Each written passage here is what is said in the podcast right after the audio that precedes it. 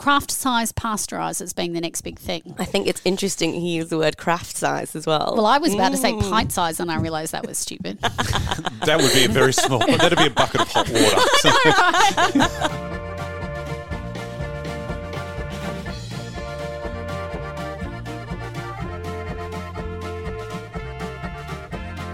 Welcome to Brews News Week, recorded on the 5th of May 2022. I'm your host, not Matt Kirkegaard.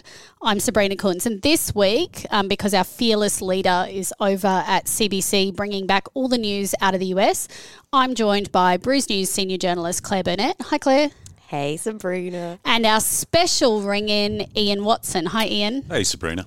Um, so, for everybody else, um, Ian has been a brewer at every second brewery that's ever been in Queensland and is currently at Ballistic, and he's joining us at HQ for this week's chat. So, as usual, we're going to head over to uh, Claire at HQ at the news desk to give us all the news in the brewing industry. So, Claire, Feral set to stay in Coca Cola portfolio. Absolutely. So this was a little bit of breaking news uh, on the Brews News front this week. Given that Coca-Cola Euro Pacific partners uh, previously, c- literally a couple of months ago, suggested they were planning on offloading Feral Brewing Co. in WA as part of their planned exit of beer and cider products in Australia. However, in a fairly impressive U-turn. Um, they have now decided uh, that they will be keeping Feral within the group, uh, and this was released in a statement to the London Stock Exchange last week. Um, so, an interesting move there from Coca-Cola. Biggest year on record for ABAC. So ABAC released its annual report this week. This is all for 2021. Had a record workload. So in terms of uh, complaints, pre-vetting, uh, it was the biggest since 1998. So. Wow. They're doing a hell of a lot of work there. Um, throughout the year, there were 288 complaints, resulting in 153 determinations by an ABAC panel, which Harry Jenkins said uh, serve as an important guidance to, as to how the code should be interpreted and used to produce responsible marketing. There's quite a few interesting points that come from that as well, um, with regards to who is um, being complained about and what the complaints were about. So we'll have a chat about that uh, below the fold. Yeah, definitely big year. Um, so next one, online sales accelerate at Coles Liquor. As we've seen, actually, Sabrina, with a number of people uh, within the brewing industry and the wider um, alcohol retail industry, Coles Liquor, owner of First Choice and Liquorland bottle shops, reported growth in revenue and a huge jump in online sales. Uh, sales revenue grew uh, 2.9% to 781 million in the third quarter, and liquor e-commerce sales grew 50.1% for the quarter to 33 million dollars. Obviously, they are the smaller version of Endeavour Group, but following some similar patterns there as well. Uh, and also following some similar patterns uh, in the brewing industry is Urban Alley, who are set to open their second brewery. They're opening the $5 million second venue and brewery in the Westfield Knox Ozone Precinct next week, looking at growing production capacity overall as they um, expand nationally. And they've also brought in a gin distillery by Tasmanian producers Dasher and Fisher. Uh, so this new brewery will allow Urban Alley to expand their production capacity to around about 1.3 million litres annually. Dan Murphy's MD steps down. He has indeed. So we've seen a few moves like this in the past year. Endeavour Group has advised this week that Alex Freudmann has resigned from his role as managing director at Dan Murphy's to return home to the United Kingdom. He will remain in the role for six months, and recruit, recruitment for his replacement has commenced. Uh, let us know if you if you got any tips on that one. I'm excited. So, um, some a couple of um, articles that have come in over the night, uh, last night, and you'll see them drop in the next couple of days, um, if not already up. Um, so, reporting live out of the US Craft Brewers Conference, our coverage supported by our good friends at Rallings Label Stickers and Packaging. Um, we've got two articles, um, Claire from Matt. We have indeed. We've managed to draft him in, do some Do, some, work. old school journalism. exactly. So Matt sent these in overnight. Um, he's obviously been attending all the conferences um, and just. As we said last week, doing it so you don't have to. The first one uh, was in relation to craft size pasteurizers um, called The Next Big Thing. Uh, smaller and more affordable pasteurizers will have the same impact on brewing that compact canning lines did, according to canning line manufacturer Codi. Um, the company is showcasing its newly developed pasteurizers at the Craft Brewers Conference. Um, and they told Brews News that interest had been really high from craft brewers.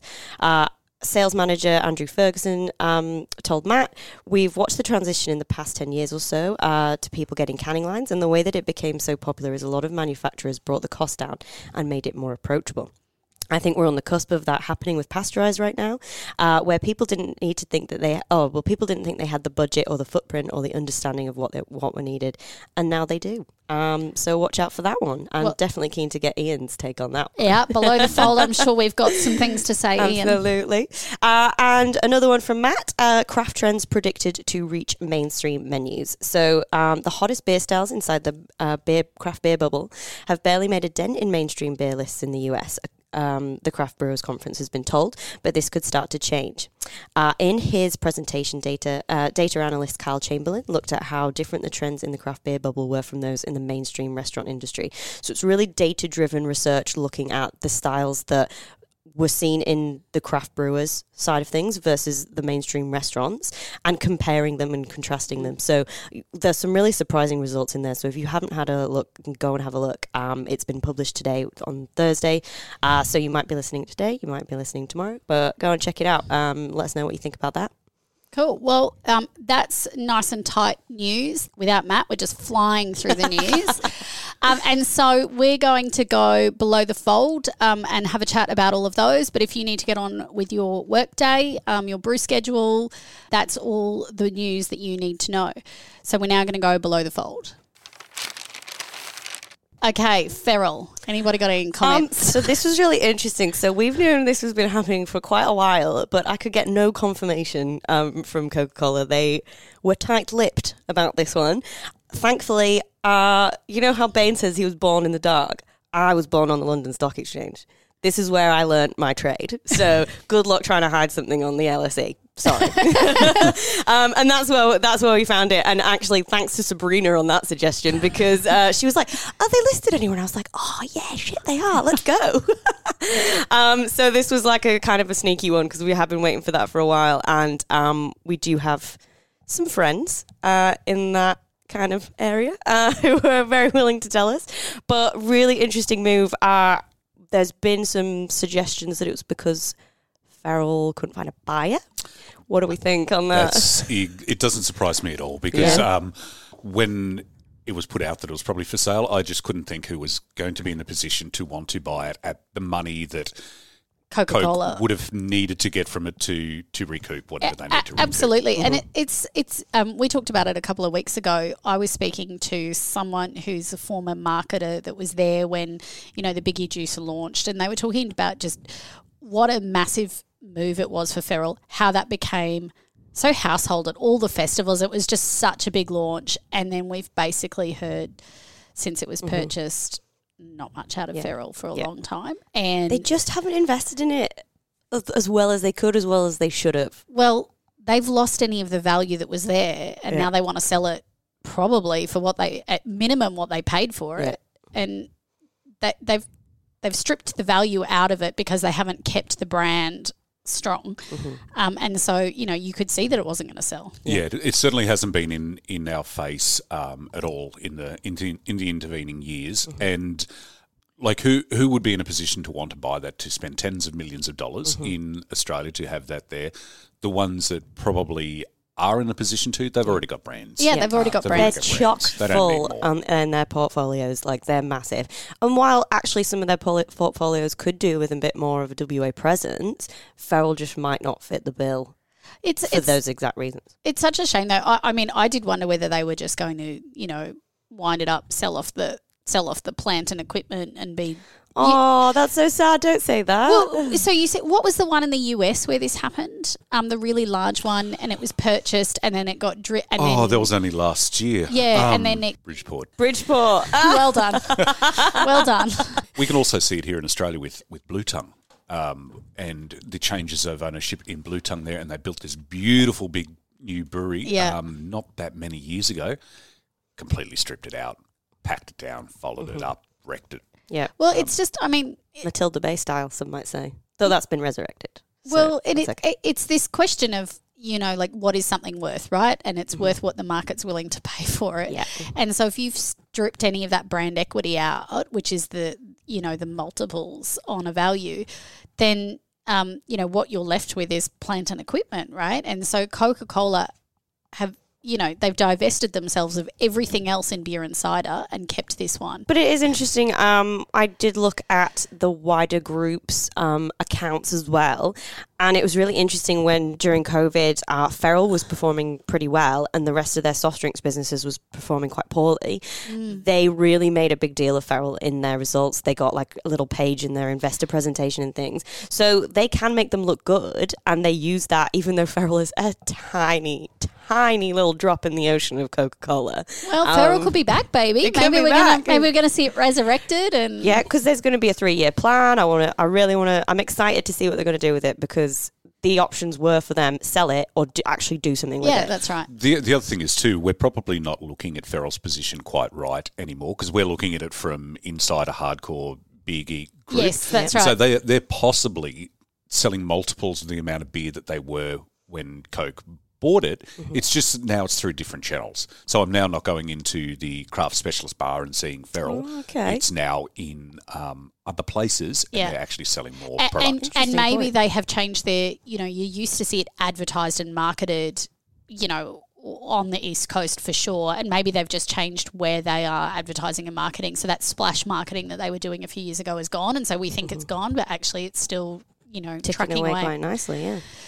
um right uh, biggest year on record for ABAC Yeah. this is Love a bit of ABAC. well, this is my first thought when this popped up, and um, was if it's the biggest year on ABAC, how is ABAC's funding keeping up with the work that it needs to do, given um, the number of complaints? And so, so um, I started clicking through um, the actual annual report and having a look at some of the detail, and so you know who are the signatories, and I think um, you know, this is one where I think smaller breweries uh, or breweries that are not members of the Brewers Association need to take a good look because um, the Independent Brewers Association is not a signatory to ABAC. And yet, if we were to say who are the entities that are being brought before ABAC with complaints and utilising the service and utilising a service that is funded by industry in part to prevent regulators stepping in and enforcing their own code, um, it's going to be smaller to medium breweries. And of course, there is the fee for service aspect of it with the pre vetting that can be used. And 18% of pre vetting services were used by non ABAC signatories. Um, and so, you know, it's just one of those things everybody's strung out for a dollar.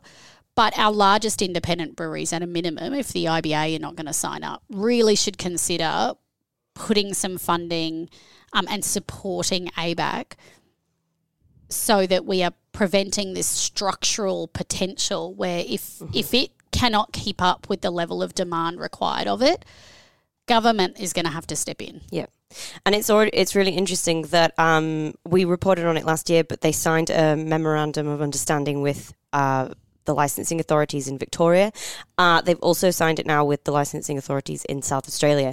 So that means if you are um, in breach of an ABAC like code, uh, any one of them, uh, they can actually have real world consequences for you. It's not just a letter saying, "Please, can you change this?" It's a you could get fined, you could have a beer banned. Like there's like actual things that could happen because of this. So it's within our interest to be involved in that. Absolutely. Yep. Is that Uh, what you found, Ian? Uh, I, I think um, that as as a group, um, the IBA, I'd be very much in favour of us all joining ABAC. Um, I don't see any reason against Money. doing it. dollar dollar bills. Like Yeah, right, that's I the problem. I'm get yeah. uh, my guess would be that the financial contribution required as a signatory is such that the IBA hasn't been able to fund it, which But then that- comes into like somebody's got to fund it. Well, then that's that's kind of on ABAC to some degree. Then do they do they want Yeah, all so- these signatories? Do they do they want us to contribute in some way? Yep. Um, if they put us on the same terms as the big guys, maybe we can't do it, and then they That's lose exactly us. what- yeah. They might have it's to got to be negotiate. something Yeah, for yeah. that there. well, that's what we were talking about. Um, It's it's a little. If you look at it just like any sales thing, it's better to get something Yep. for something than nothing.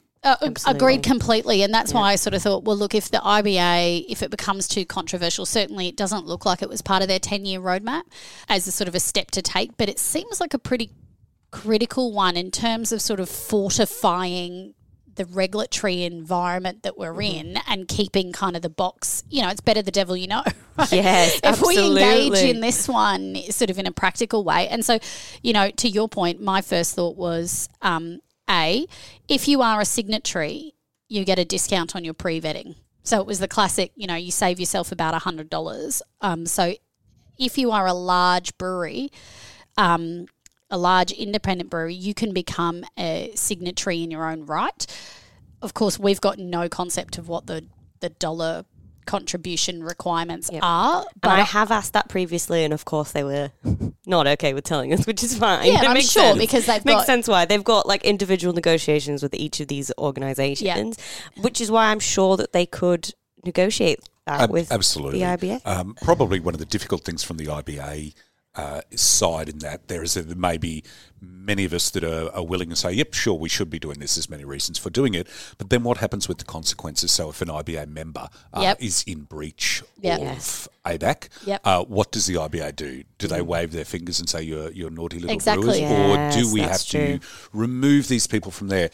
And at a stage where the IBA is trying to bring everyone together and get Yep. as many members Absolutely. as possible, is that a disincentive? yep. But then again, maybe we just have to wave that stick from time to time, Yeah, and that's it. people then fall out from the IBA, and they no longer get the benefits of being in the in IBA. the It's, IBA. it's, uh, I mean, it's the classic, you know, democracies within a membership organisation, the size of the IBA, with, the, with this in terms of number of members, is so complex and so difficult. Um, and that's, you know, they're consulting on the roadmap right now, but it, there comes a point at which you have to take that leadership position that says, we need this for the industry to function correctly and we have to be se- we have to be seen to be supporting it and supporting it i mean it's the same with you know that, that they went down the path of instituting a standards of conduct that says if you don't meet the standards of conduct we're going to kick you out of the IBA Yep, so it can it's be done. just, yeah, it's just in just in line with that. And then um, if that does happen, and, and for an unfortunate reason, someone is removed because the IBA has gone down that path, and Mm-hmm. someone has been in breach, and they're not willing to to go back in with it. Uh, it's just setting a higher standard of what. What Yep. um, being a certified independent brewery through Abs- that organisation exactly. means. That's- uh, that's So a great that, point. That just Yeah. value adds back to That's right. those that Yep. are sitting within the framework of, Mm-hmm. of the IBA. A- And in fairness, Claire, it's not like whenever you've reported on somebody who, an organisation that's been in breach, the vast majority of the time, people are. We should have learnt more. We should have looked at like the vast majority of time. People aren't belligerent about it, right? No, They're no. like, yeah, we're they in just want- breach, yep, and we just Yeah. do the right thing. Let's They, move they sort of Yep. go from between, oh my God, I didn't realize this was a thing, Yeah. which is usually the new entrants, Yeah. all the way to, oh, we really thought we were doing okay and we never wanted to be in breach of it. Usually it falls between that spectrum. Yeah, There's the odd, and that is noteworthy when people either don't respond at all yes, or they sp- respond belligerently Yeah. and they're like, F you, F this, this is crap. and that's a very, very, very, always very fun to read. but to you, to your point, um, Ian, that is such a small minority that in fact It's um, tiny, yeah. it's I, I don't think it's it's um I don't think it's a concern because those that do are probably ones that w- the rest of us don't Yep. want to be in the same club as anyway. So that's fine. Fair enough, and fair enough. You know, you can be in breach. I mean, obviously, you, you know, and the reason this rolls back to the funding is we, um, we Brews and News had a had a I don't know how to frame this had a concept for how ABAC could perhaps um, communicate some of its lessons differently than the platforms that they currently offer, um, and essentially ABAC's said we don't have the resources to do that. And so it comes back to, you know, the people that don't know that need to be educated. Um, maybe there are new ways of doing that, but ABAC are currently under, under the pump in terms of resource mm-hmm. constraints, in terms of communicating some of that out. And so it's this sort of virtuous circle, right? A little bit more funding, a little bit better education, a little bit less need, and so on and so forth. Is ABAC entirely privately funded Yes. through its members? So Yes. this is where it, it would be probably good for the government to do some contribution to it because then it does save the government in having to set their own It- thing up there. It does the the Imagine challenge. the cost to the government of that. They'd Oh hate yeah, that. Oh yeah, that'd be They'd massive, hate and then that. But- that would roll down to everyone, right Yeah. down to the So if. Matt absolutely. was here, um, and I don't want to speak for him, but my guess is that he would say part of the reason that that doesn't occur is that there are other bodies that are still making the claim that this system, notwithstanding that they use this system all the time, they actually complain to it regularly, um, that they uh, still maintain their position to government that a industry based uh, regulation system can't work. And so government won't hand over the funds Yeah. or provide any support because of the countervailing um, political arguments. Well, that's where we just need to petition back to government and petition against it that this is something that we can do and we can save the government money. which would be even stronger. if Ah, the save the uh, money thing. They like that. yeah, yeah, And it would be even stronger if the IBA were members. absolutely. Yes. Look at us, Oh, full turning circle. around. We're solving it all. It. All Love it. Right. Um, this one probably not a whole lot, but um, online sales accelerate. So that's We knew. We knew that. We knew that was happening. happening everywhere. Um, always important to keep an eye on your online sales. Obviously, a lot of breweries uh, undertook them during COVID and have either carried them on or sort of changed them in some sort of way, but still have a version. Uh, there's some upcoming rules we're going to be looking at um, with regards to deliveries, online sales, all that kind of stuff as well. So um, while this is happening and it's growing fast, we also need to make sure that we evolve as fast with it in terms of responsible service of alcohol and lots of other of um, things. Yeah. So, um, but like I say, Coles Liquor is like the baby of the market, isn't it? It's like the second player that everyone forgets about. Um, just because Endeavour's so frigging big, so big. so big, but they're just as bad in terms of private label, which I always bang on about. But um, yeah, Yeah. interest interesting one. Have you guys experienced increased e-commerce? Uh, I don't have that side. Yeah. Anything to do with that side of any business I've worked for. you know what? we don't have to you, deal with that. I- yeah, Lucky imagine you. that. Imagine having to deal with that as well. Us. Yeah, I just- I, I, I just make beer. I just help make beer and help, help the people making the beer make the beer. Wherever it goes after that is yeah. That's someone else's job. I'm, I'm interested in it, but Yeah, yeah. Um, yeah, that's that's not my field. So, is there anything anybody wants to touch on before we start hitting pasteurizers? And Uh, no, I'm good. I think the other ones are self-explanatory. Yeah, they you are. wanted to. so, um, as we mentioned at the top, um, Matt Kirkegaard is over attending the US Brewers um, conference, and so he's going to be reporting out over the next week. And um, the coverage of that reporting is supported by Rallings Label Stickers and Packaging, who you guys hear a lot about on this pod, um, which means that I can very seamlessly, Smoothly. seamlessly.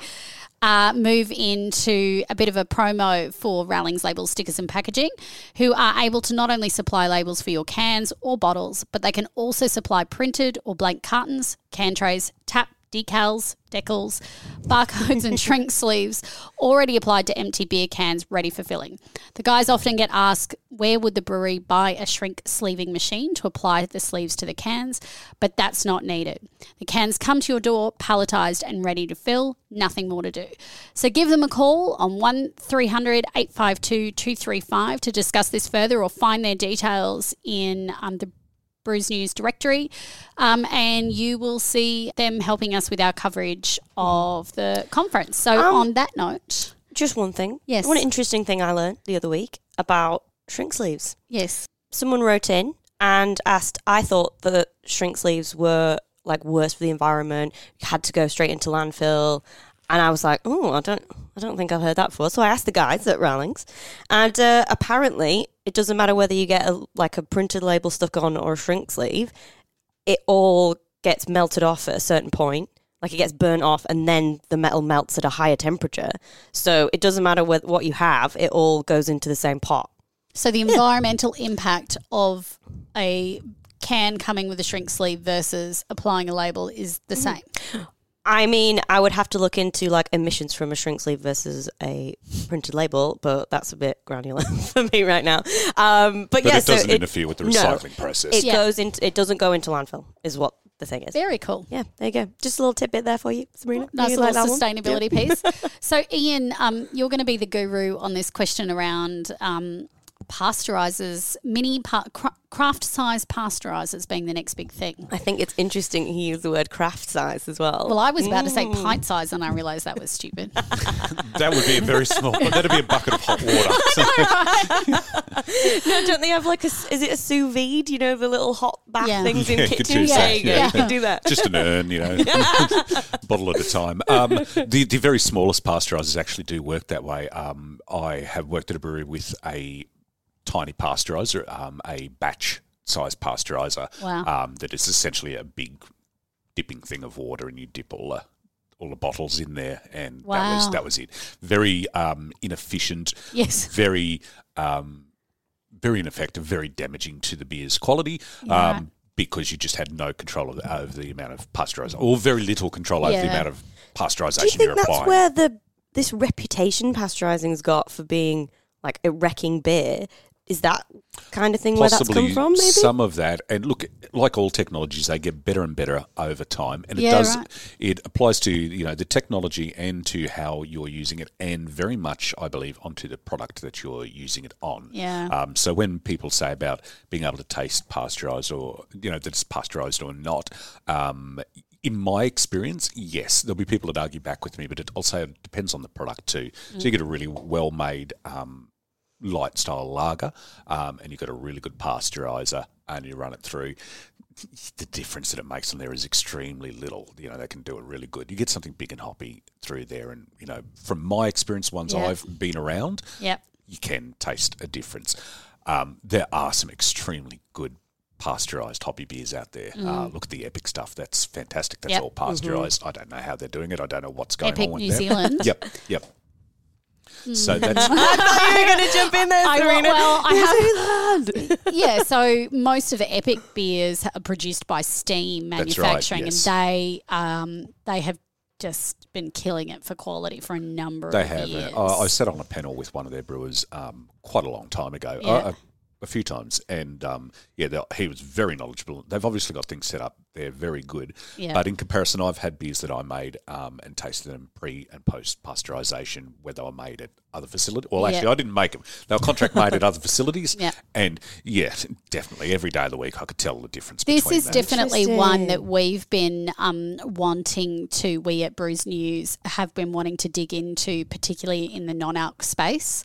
So that that's sort of on the cards is sort of um, something that Matt's got as a, we're all allowed to have our passion projects, and his passion project at the moment is in this space of um, can you taste the distra- difference between in a beer that's pasteurized or not when it is produced at that level of quality that you're talking about? Yeah, it's with with that. I would say that if you're um, if you gave you know, I really don't know how well the best of them best do at the moment. I, I don't work with a pasteurizer currently, um, but I have from brewers I respect and trust say, oh.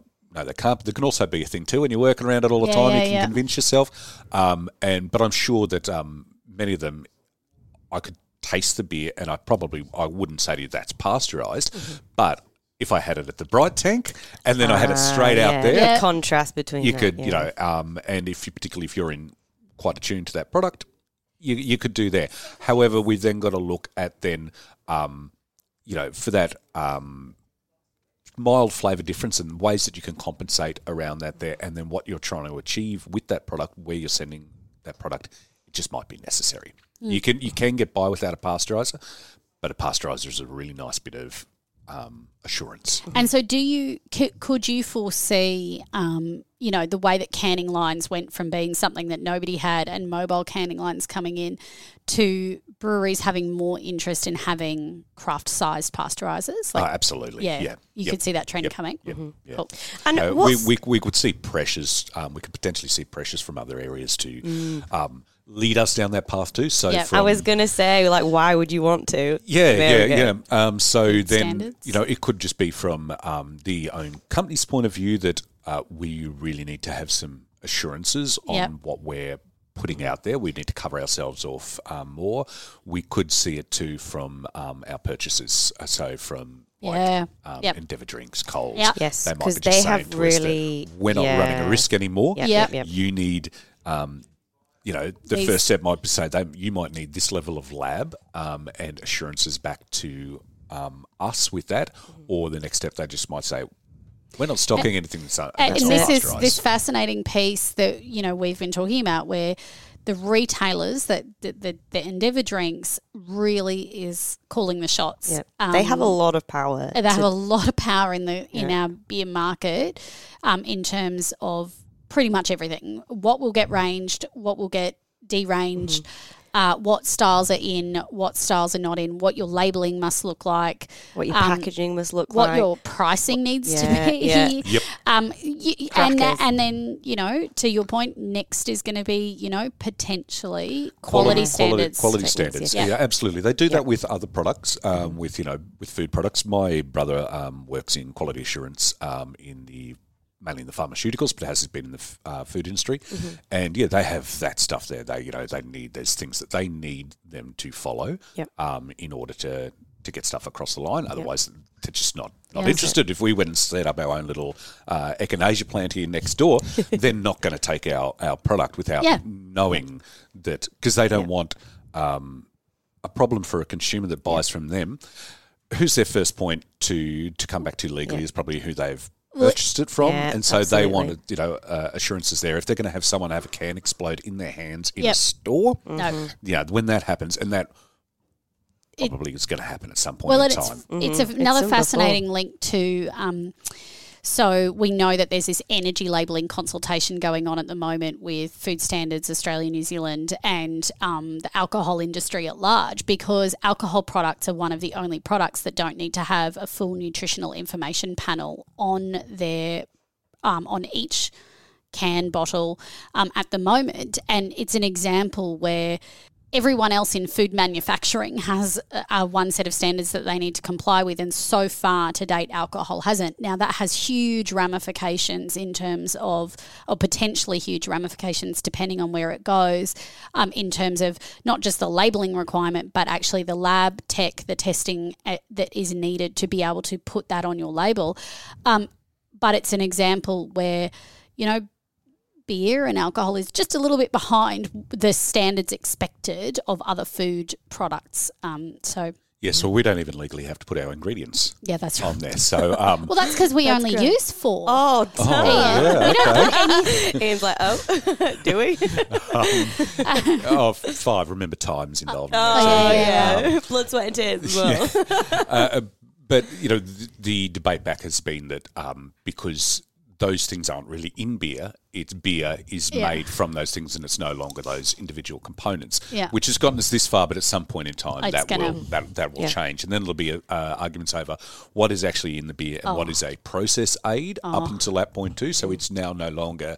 Can be considered, or it's removed then by filtration. It's an early process aid, so there'll be, there'll be all sorts of I knew when that. I was at, when I was at the Brewers Guild. Um, obviously, I was working on the consultations on that side of it, and I just remember thinking, um, in, this is sort of inside baseball. So if your fazans turn off now, but n- the vast majority of beer that we're producing doesn't actually meet the definition of beer within all of our food standard regulations because beer cannot include anything that isn't Oh, I see. the four are mentioned products. And so this question that you're talking about, what is beer and is it part of production? Does it, it is it is such a minefield that I know from the Brewers Guild perspective, and I'm sure probably from the IBA perspective, we didn't want to t- touch it with a 10 foot pole because it got so ugly and it meant that so much of our experimental side of craft uh, would be out. So, Yeah, right. And then there's a relation to how that ties back into the ATO's definition of Ooh. beer Yep, as yep. well, um, which is hence the se- hence the seltzer discussion about you Yeah, know yeah. Yes. which which um But, it, but even in things that are being marketed as beer, that some of them look and it's like, geez, I don't think you're really actually meeting the ATO's definition there. Yeah. Mm-hmm. I kind of support what you're doing, but we have to be careful because then if that um, if something happens and then that causes investigation, Yeah. um, that It can turn things down really nasty, and yeah. suddenly a lot of um, Yeah. We got, we got to think of the wider implications of not just what we're doing on ourselves, but what we're doing and what it does for the industry as a as a whole. great point That's it. Um, I have one question, Ian. How essential is it to pasteurize when you're doing no alk? Uh, absolutely. A hundred thousand yeah, million yeah, percent. Yeah, I would not consider it without that. Just could not consider it. Yeah. It would be too great a risk. Yeah. Um, yeah. No. Yeah. Because I know most people that do it at a large scale do, um, and I know even some not well, they're not new, but like Sobah beverages um, on the Gold Coast. Uh, they bought a pasteurizer years ago because they knew that they had to, um, even though they were contract brewing elsewhere. So they bought their own pasteurizer and put it in someone else's brewery to sh- ensure that they could make sure that their no alcohol beer was pasteurized from day one, Yeah. effectively. Um, so I thought that was a really interesting point, but I wasn't sure if everybody does it all the time or. Uh, no, it, it is in. There is no way, um, apart from an R and D batch that was going to be consumed, um, not Like by the public and immediately Yeah. on site. Uh, there is no way I would um, consider it without Mm-hmm. pasteurization because it goes uh, above and beyond the um, dangers that are in um, unpasteurized uh, regular beer. Um, so i- if we look at it traditionally, let's let's look at we're going to make a, a pilsner. And we don't pasteurize that. Um, if we've met our full attenuation, you know the dangers then are that um, refermentation from um, uh, contamination. Um, so we can test in and in and around that, and even if that happens there, then yes, we can have an exploding can. Um, uh, that we're going to get warning signs for that there in something without alcohol, a food without alcohol in there. The dangers for it are that it's going to kill you. Yeah. Um, Yeah. So, yes, let's not do that then. yes. Excellent. Thanks for that.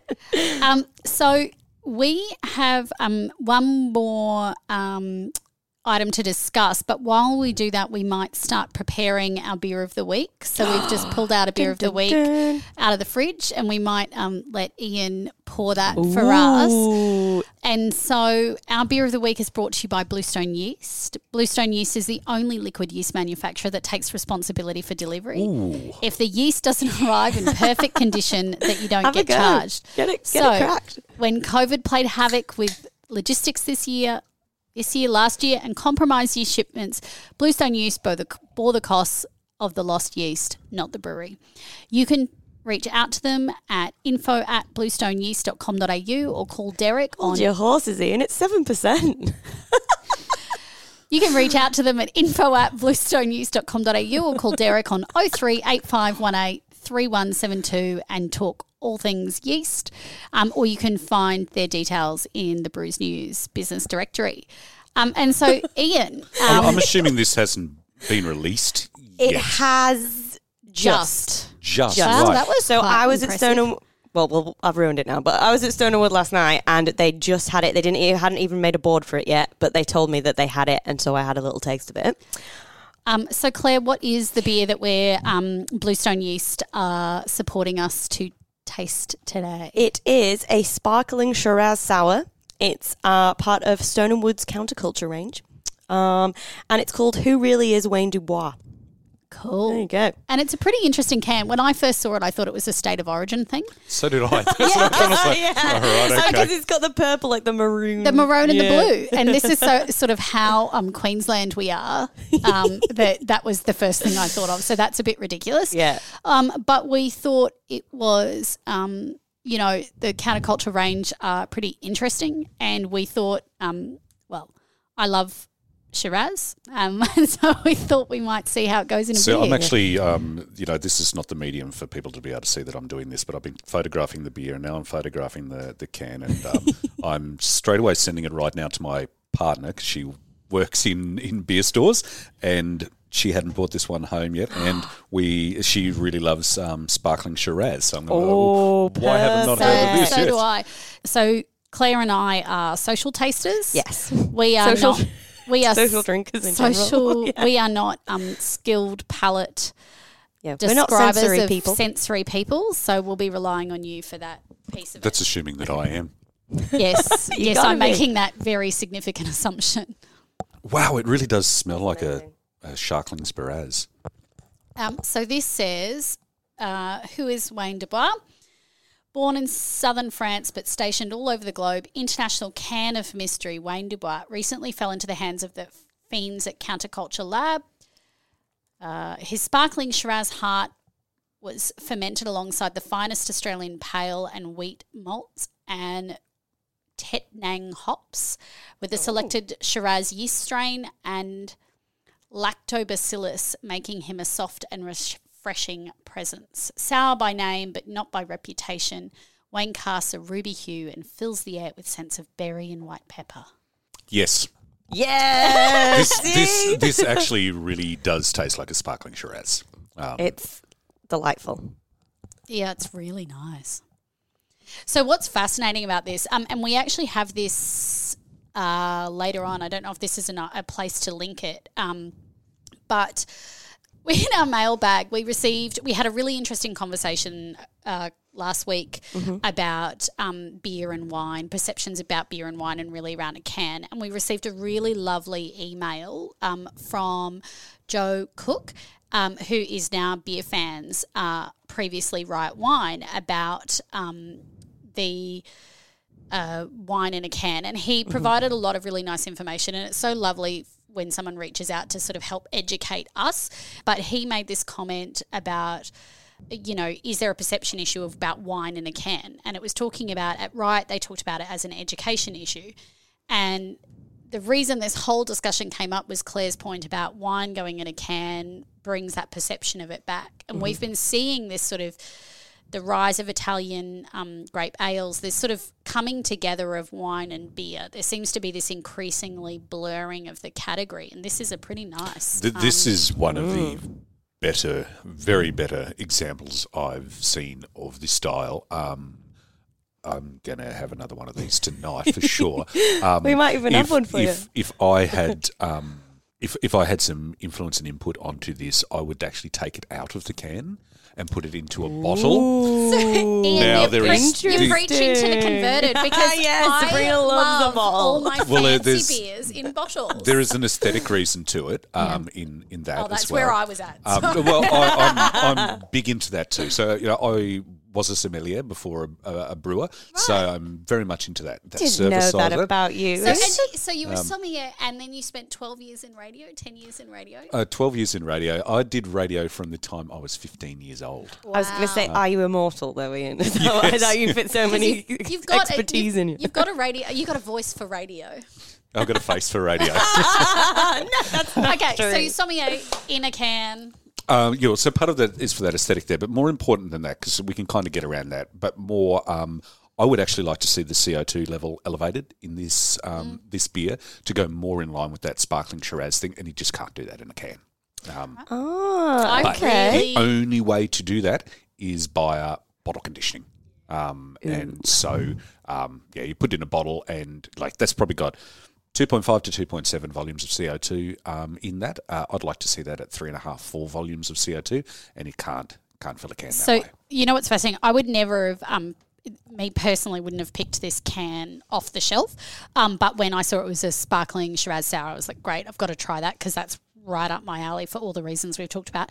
But it's in a large can at seven percent, so to me, it's like it's obviously a can that's made to be shared. You know, like the volume, the, the the size means that you're pouring it out and sharing it anyway. The So other interesting thing is that, that um, the title Sparkling Shiraz Sour is right down in small on the bottom. Yeah. To be honest, I would have passed this can over. so would I. I would have just gone and gone, yeah, it's something hazy, I'll keep moving. So would I. So would I. Oh, Interesting. and yet, um, and yet, because I saw what it was, it's a really beautiful beer, isn't it? Yeah, absolutely. Just It's a lovely beer. So, um, thank you to Bluestone Yeast for the opportunity for us to discuss the um, who really is Wayne Dubois and um, or drink at ten forty-five. I, I had I had some real fear set in when opening that. That it's like, oh no, what happens if I really don't like this? Yeah. Oh How yeah, can I just that's shut it. up for a Yeah, few that's what seconds? you would I'd, I'd to do. already had I'd already had it beforehand. I knew it wasn't bad, but I wasn't sure what you'd think as a as a proper expert. As the, a the amount of product beer. I pour down the sink each week um, is incredible. Because through Rocky, we get a lot of um, samples of stuff Yeah. for, for her to try and so forth. And to me, life's just too short to drink yeah, crap beer. crap if Yeah. it's not, you know, it's not good. And Yep. so I'll often just two sips and it's like, yeah, Yeah. down the the tight Yorkshire woman in me makes me finish it, but it's painful. So, um, that is pro. I mean, we're doing lots of segues, but there's a nice time. so, the last article that we haven't discussed below the fold is about these um, craft trends predicted to reach mainstream menus, and so this came out of. Um, a conference in the a conference presentation in the US, but it was really, um, to your point, Claire, taking data around these sort of mainstream US um, restaurant chains, which we don't have in quite the same way here in Australia, although we've got sort of hotels that have got big groups, and really looking at what's on their menu and what are people buying versus what is the craft beer bubble really into. And, you know, um, Ian, you mentioned the standout here was kind of talking about, you know, 8% of the menus have a hazy on them. Um, And yet that's just such a massive, and it's up from a huge zero. part of the brewing industry now, and the fact that this is we and this is what the kind of data we need in the industry.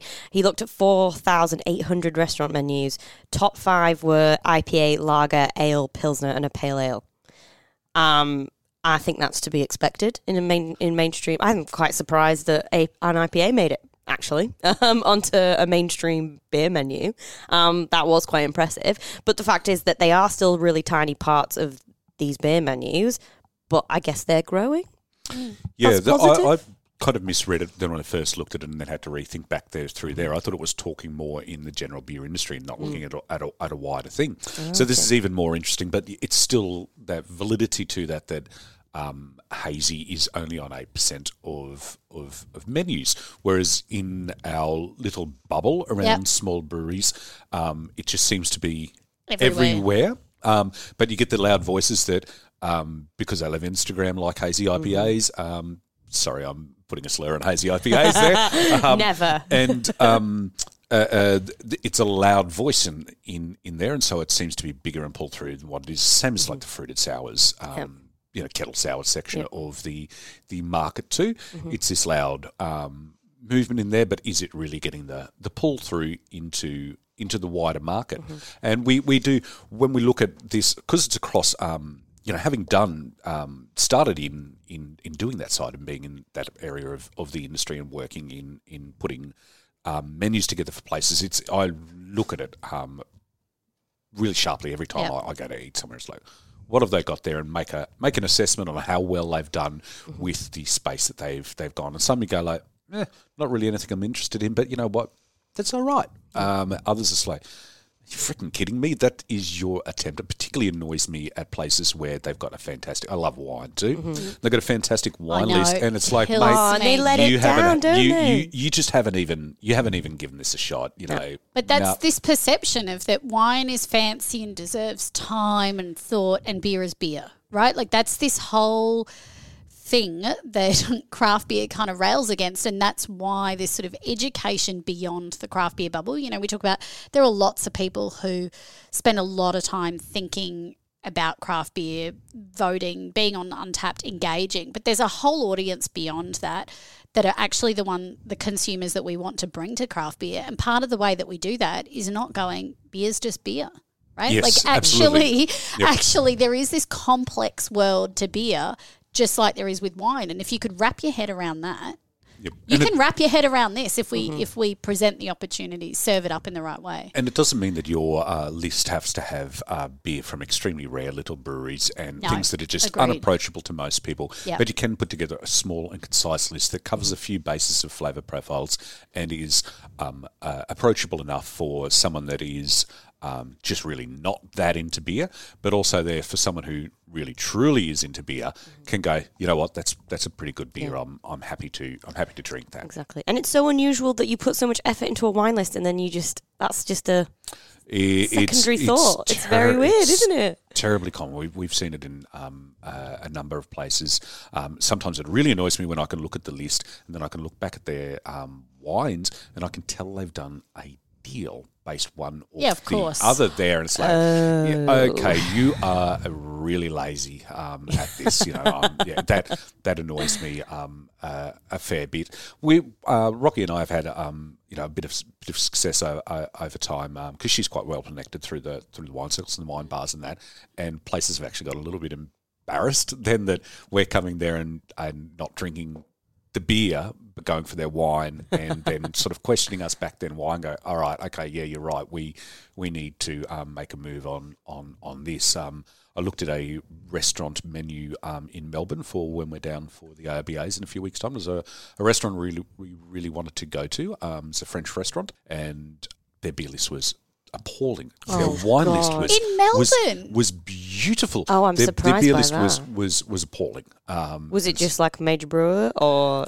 no, actually, they had two smaller brewers. Oh, one of them's been absorbed um, up. The two smaller brewers um, on there, but it was just they weren't the right selection for their and they're probably For their not- food. for their food Yeah. and for their venue. So they're not going to get the pull through um, on from their their beer list, and so they're not making the money out of that. Yep. And you're particularly in that case there, where you're going to have people coming in, and it's not a cheap place to eat. Yep. So they're going to want to um, spend some dollars, but then maybe they're not wanting wine. Yeah. Uh, they're wanting beer, but then it's not going to be the beer that's going to pull through for them. So they'll have one and move on and not have another drink um, instead of getting a couple of sales through them there. It, it's just economically, it wasn't the right way. Not even just talking about But me it's as a the wanker, one I want it. But it's the classic, uh, you know, Matt um, does a lot of this um, in his own right, Matt Kirkegaard, but, you know, we talk about it a lot. In the certainly out of the US, um, you know, the US Brewers Association has an executive chef as part of their team. And something that, you know, Matt talks a lot about is food and beer pairings. And, you know, um, off mic, you, Ian, you and I were talking about, you know, there's the classic, the food being served at brew pubs is American barbecue. And so, and then they just have their hazies, and that's what life looks like, right? You go into a pub and that's what you get. But there is actually, um, you can curate a beer list that meets French cuisine dining. Absolutely. And yes. so, but but we're just, um, but that isn't occurring. And so, you know, the example that you give, you would expect to ask your sommelier, what would I like with? I'm going to order this food. What would pair with that? And if you can't ask the same person who's serving you, what are the beers that would match with these foods? Because they've got no idea. Because nobody in the entire establishment has spent three seconds thinking about it. Um, you're actually doing your diners a disservice. You're leaving money on the table. Yep. Um, and and for us as a beer industry, you're not educating people that actually beer can, can be consumed with fine dining French food. Yes. So it's you know we got work to do, people. Oh, Got ab- work ab- to, abs- we got absolutely. work to do. people. That's what The- Sabrina the- says to me every day. this, this, these standards in this could go a long could go a long way, and to some degree, I think we're actually recessed. We've we we um to what we were. Um, I- I think ago. we've got it's it's interesting. I reckon we're on the my. I would like to think because we're starting to think about some of those more traditional beer styles. So we're sort of uh, as a as a beer as a craft beer industry and leaving all the uh, definers aside, we're coming out the other side. We're starting to talk about this increased lagers and pilsners being produced by small breweries. We're definitely saying seeing a resurgence amongst a whole host of traditional beer styles. So, you know, your Czech pilsners, your Italian pilsners. We're seeing some of these grape ales, and those more traditional food, those more traditional beers are actually easier to match with food because they have been being done so for for such a long period of time that actually maybe we can use that as a gateway to reinvigorate this conversation around food and beer pairing. That's Oh, my, yeah. that's my dream is that we use this opportunity of this resurgence of old styles to to dig into that question because that's where there's such an opportunity to bring new participants to beer, new consumers to beer, absolutely yes and new consumers with money. yes. Um, so, um, if you want to take your beer out of the tap room and into the hands of your consumers, Ska Fabricating has Oh. you covered. She is on fire today. So Such a support- smooth operator. so, support for this episode comes from Ska Fabricating. Ska Fabricating builds reliable, automated packaging line equipment that is handcrafted to make life easier for breweries and their production teams. Ska Fabricating has developed a wide range of depalletizers, custom convey- conveyance, date coding, rinsing and drying systems, and more. Scarfab specialises in helping breweries of all sizes get their beer from keg to can. To find out more about how Ska Fabricating can help you sell more beer, visit www.skafabricating.com today. That's S-K-A fabricating.com to get started today, or you can find their details in the Brews News directory. Mailbag. Mailbag. Doodle-doodle-doodle. Um, in my mind, that's the that's the Wow, that comes across so different on the air. oh, wow, it's amazing the I difference that makes. She's a, she's a many talented woman. I'm also must say I'm a little bit disappointed when we moved to below the fold, and I was expecting that one of you had really practiced that unfurling the newspaper to just have it sound exactly the same each week. Our mailbag is brought to you thanks to NZ Ale Trail. Head to www.nzaletrail or at NZ on social media to find the best beer experiences in New Zealand. Um, and so we briefly mentioned it before, but Joe Cook uh, now beer fans wrote this wonderful um, long email um, about um, wine in cans and all the reasons for it, um, and you know really provided some comprehensive answers. So that was really lovely. But his point was, um, I like to drink cold cold wines from cans and pour the ambient temperature wine reds into a glass. And I was like, well, that's how I like to drink my beer. Right? You know, if it's a fancy beer, I pour it into a glass. If it's a cold lager, I'll drink it straight out of the can, mm. you know. So What do you think some proper wine snobs would say about canned wine, though? They wouldn't be into it, would they? Well, that's, I mean, he's made the point that at Riot we talked about it being an education issue. If you know the wine is stored better and has higher quality, you'd be happy to drink it from a can. And he was sort of making the point that actually it's a really safe way to store wine, a really good way to store wine. So, um, lots of really interesting things in there. Um, so, yeah, thanks, Joe, for your contribution. Um, any other news that anybody wants to tap into? I mean, your old mates are here, Claire. Well, I was about to say, wasn't there a bit of Brews News bingo to go on? Yeah. We've got a couple, couple knocking around. Well, maybe we'll just list them. Um, new Broo directors terminate the Ballarat land deal. Yeah, so listeners among us who have played Brews News Bingo uh, will know that we followed Broo a lot. I just wanted to say on this front that um, we mentioned a few weeks ago that Broo has new management. Now, they are doing a huge strategy review of Broo, as you'd expect. I mean, I'm sure the scrap of paper that it was written on was difficult to go through. Um, but with this one, uh, they've sacked off this land deal that they were trying to do to get rid of land and make themselves some more money in Ballarat. Now, for the first time in probably two and a half years, I actually spoke to one of the new directors, and Great. he messaged me immediately back when I asked for um, comment, and he co- he picked up the second I asked, and he was in another meeting. Um, that's the kind of uh, communication I like when this is happening. um, so I'm kind of hopeful that we might see, don't, God forbid, that we might see a little bit more from Broo in a good way from the new management.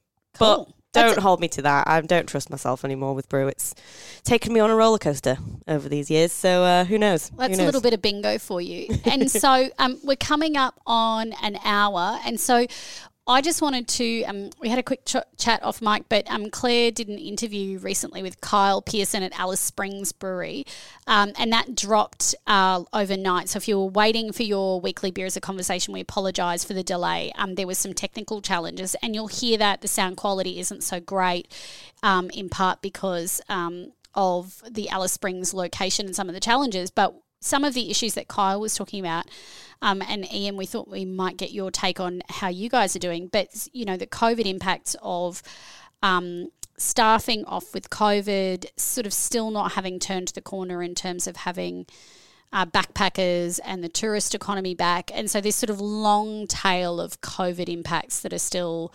Um, s- seemingly to hit breweries at different times. Um, Ian, are you seeing that in your work? Oh yeah, absolutely, absolutely. Since um, December last year, um, that's been a a, a big thing, um, and that's across two breweries I've been at in in that period, um, and we've had impact from it, and it seems to come in waves. Um, we're getting hit a little bit hard at the moment, which is putting um, pressure on.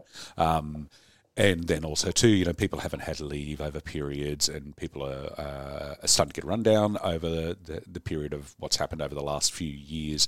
So people are leaving, leaving, um, needing leave. Then you're getting people uh, getting COVID, and often, you know, it's pretty common that they've come to work before they've realised Yeah. they've got it, and then so you don't just get that one person, but often it'll you know a couple of others will go down yeah. around that same time there there too. Um, so at Black Hops um, in December, we were we were hit pretty hard. Um, uh, production had hurt, but we, we we could pull through. The hospitality side got hit pretty hard, and we had the hospitality um, manager saying, "Hey, Mm-hmm.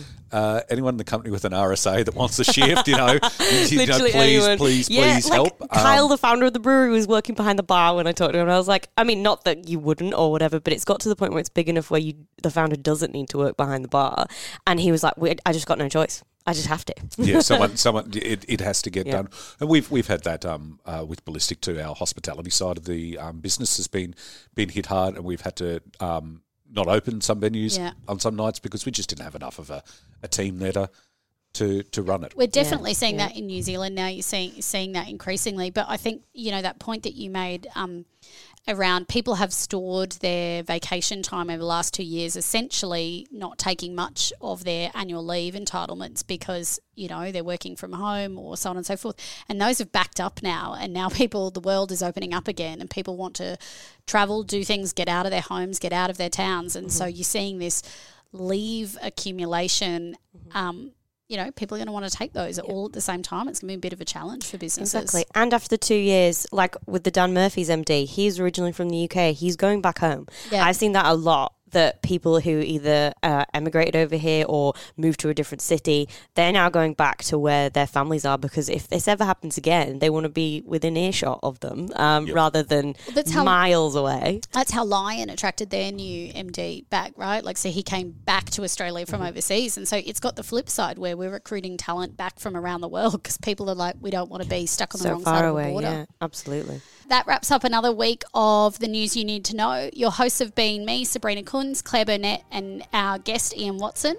The show is produced by Vivian Topalovic and edited by Joe Helder. We thank Cryer Malt, Rallings Label Stickers and Packaging, Ska Fabricating, Bluestone Yeast, NZ Ale Trail, and Thirsty Merchants for their support in making this episode possible. Thank you to you all for listening. Share your thoughts on the show by emailing producer at brewsnews.com.au or leave a review on your favourite podcasting service. And we're out. Boom.